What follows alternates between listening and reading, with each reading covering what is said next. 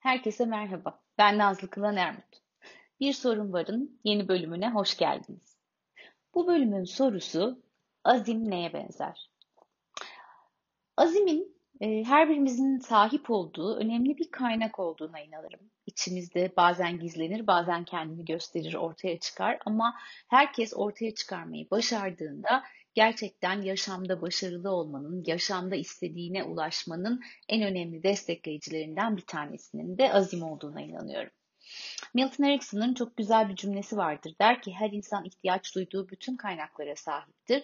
Aslında yaşam yolculuğunda attığımız her adımda bizi destekleyecek, gitmek istediğimiz yere gitmek konusunda bizi destekleyecek en önemli kaynaklarımızdan bir tanesi de azim.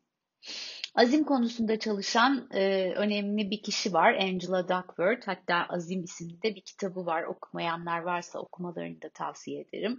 E, Azim'in nasıl bir kaynak olduğunu çok güzel anlatıyor kitabında. Hatta bir de çok kısacık TED konuşması var. Orada da çok güzel, çok kısa ve öz şekilde anlatıyor.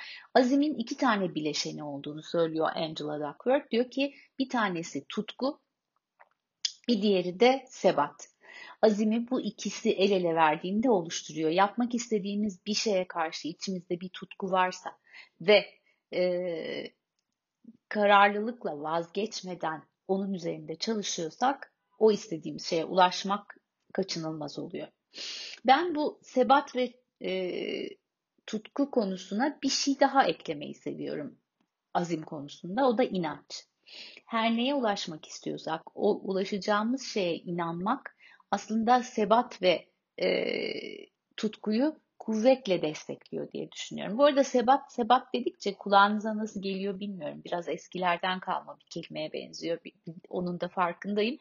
E, hatta ben çocukken çok fazla bir onunla oynardım, bir bununla oynardım, bir şununla oynardım. Bu kız da hiç sebatlı olmayacak herhalde diye bir kaygı duyarlardı. Aslında sebat işte bir şeyin üzerine odaklanıp onun üzerinde vazgeçmeden e, devam edebilme kısmını da anlatıyor galiba bir taraftan. Evet, e, azmi e, sebat, tutku ve inançla bir bütün olarak düşündüğümüzde bizi gitmek istediğimiz yere, ulaşmak istediğimiz hedefe, tamamlamak istediğimiz işe götürecek en önemli yardımcılarımızdan bir tanesi olarak kabul etmek pek de yanlış değil galiba. Azim nasıl ortaya çıkıyor konusunu e, Angela Duckworth ve çalışma arkadaşları epey e, düşünüp çalışmışlar. Bir takım e, analizler yapmışlar. Farklı çalış, farklı grupları incelemişler yetişkinlerde ve çocuklarda ve azimle daha önce de konuşmuştuk bir sorun var bölümlerinde gelişimi destekleyen zihin yapısı, growth mindset arasında bir bağlantı olduğunu fark etmişler. Gelişimi destekleyen zihin yapısı, e, bu arada Carol Dweck'i de anmadan geçmeyelim. Ya, zihin yapıları konusuna e, imza atan kişi Carol Dweck.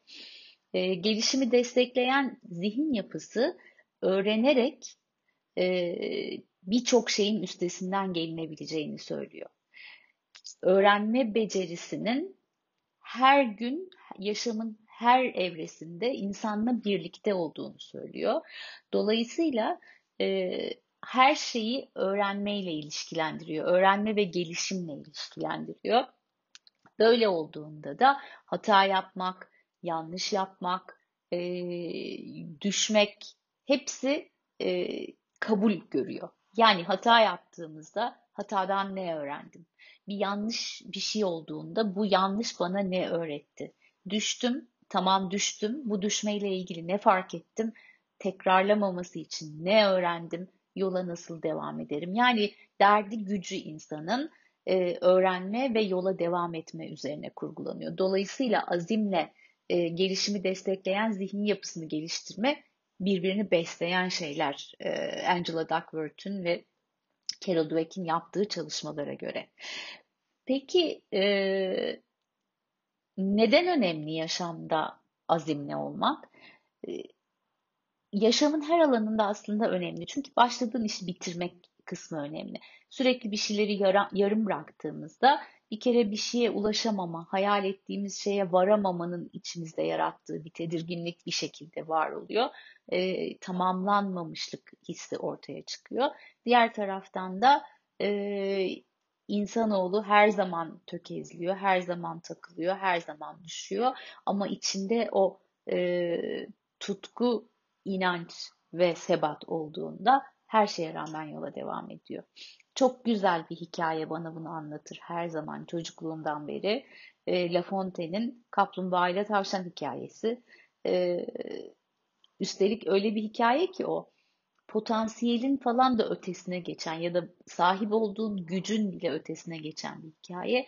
E, tavşanla kaplumbağa yarışa girecekler biliyorsunuz. E, tabii ki kaplumbağa ve tavşanın hızlı hız yapabilme becerilerine baktığımızda ellerinden gelenin en iyisini yapsalar bile kaplumbağanın tavşanın hızına yetişme ihtimali yok gibi görünüyor.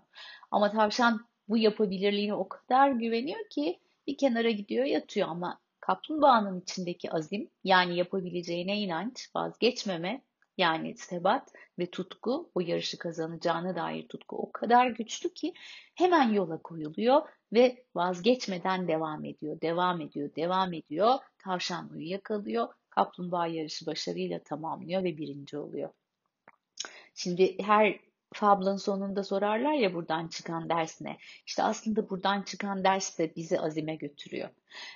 Herhangi bir konuda ulaşmak istediğimiz şey bizim için her neyse bu küçük bir şey de olabilir, büyük bir şey de olabilir. Bir günü e, o günün yapılacaklar listesiyle birlikte tamamlamak da olabilir. Gelecek hayatımıza dair bir hayali gerçekleştirmek de olabilir ama her, her ikisinde de aynı üç şeyin desteğine ihtiyacımız olduğunu biliyoruz.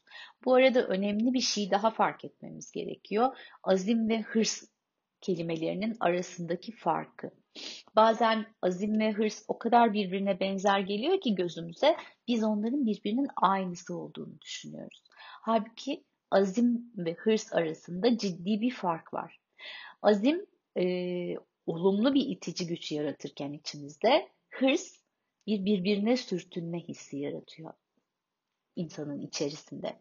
O birbirine sürtünme hissinin yarattığı durum pek de keyifli değil. Gene ulaşmak istediğimiz şeye doğru giderken buluyoruz kendimizi ama o hırsla birlikte gittiğimizde hem etrafımızdakilere e, o sürtünme hissini dağıtıyoruz. Hem de o içimizdeki sürtünme hissi bizi yoruyor. Ama azim olduğunda e, o biraz farklılaşıyor. Çünkü azimi besleyen inanç ve e, tutku kısmı işin heyecan veren tarafları.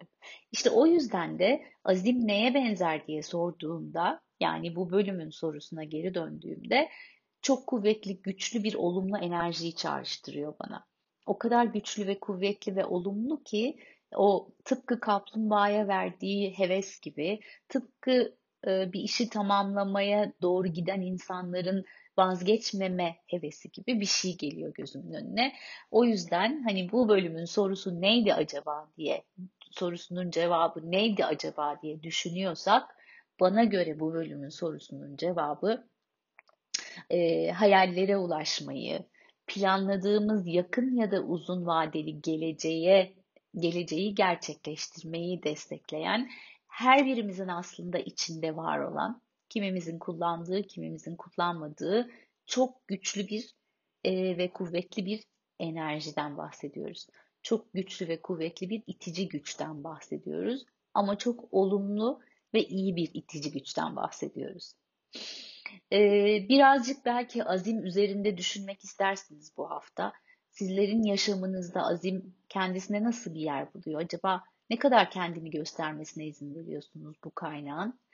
Ee, şöyle bir belki alt alta ulaştığınız, tamamladığınız işleri, sonucuna ulaştığınız ve tamamladığınız işleri veya hayalleri yazıp yanına yarım kalanları yazdığınızda e, neler fark ediyorsunuz? Hangilerini sebat, kar, e, sebat, tutku ve inanç beslemiş. Hangilerinde sebat, tutku ve inançtan birileri eksik kalmış. Belki biraz kendi azim kavramınızı şöyle bir gözden geçirip e, biraz irdeleyebilirsiniz. Ne dersiniz? Evet, bugünkü programımızın da sonuna geldik. Ee, bu hafta azim konuştuk. Azim neye benzer sorusunun cevabı üzerinde kısacık bir beyin fırtınası yaptık. Sizler de kendi beyinlerinizin içinde bu fırtınayı sürdürürsünüz diye ümit ediyorum önümüzdeki hafta boyunca. Ee, gelecek hafta programımızda yeni bir soruyla, yeni bir bölümle tekrar birlikte olacağız. O güne kadar herkese sağlıklı, mutlu, keyifli bir hafta diliyorum. Ee, görüşmek dileğiyle. Hoşçakalın.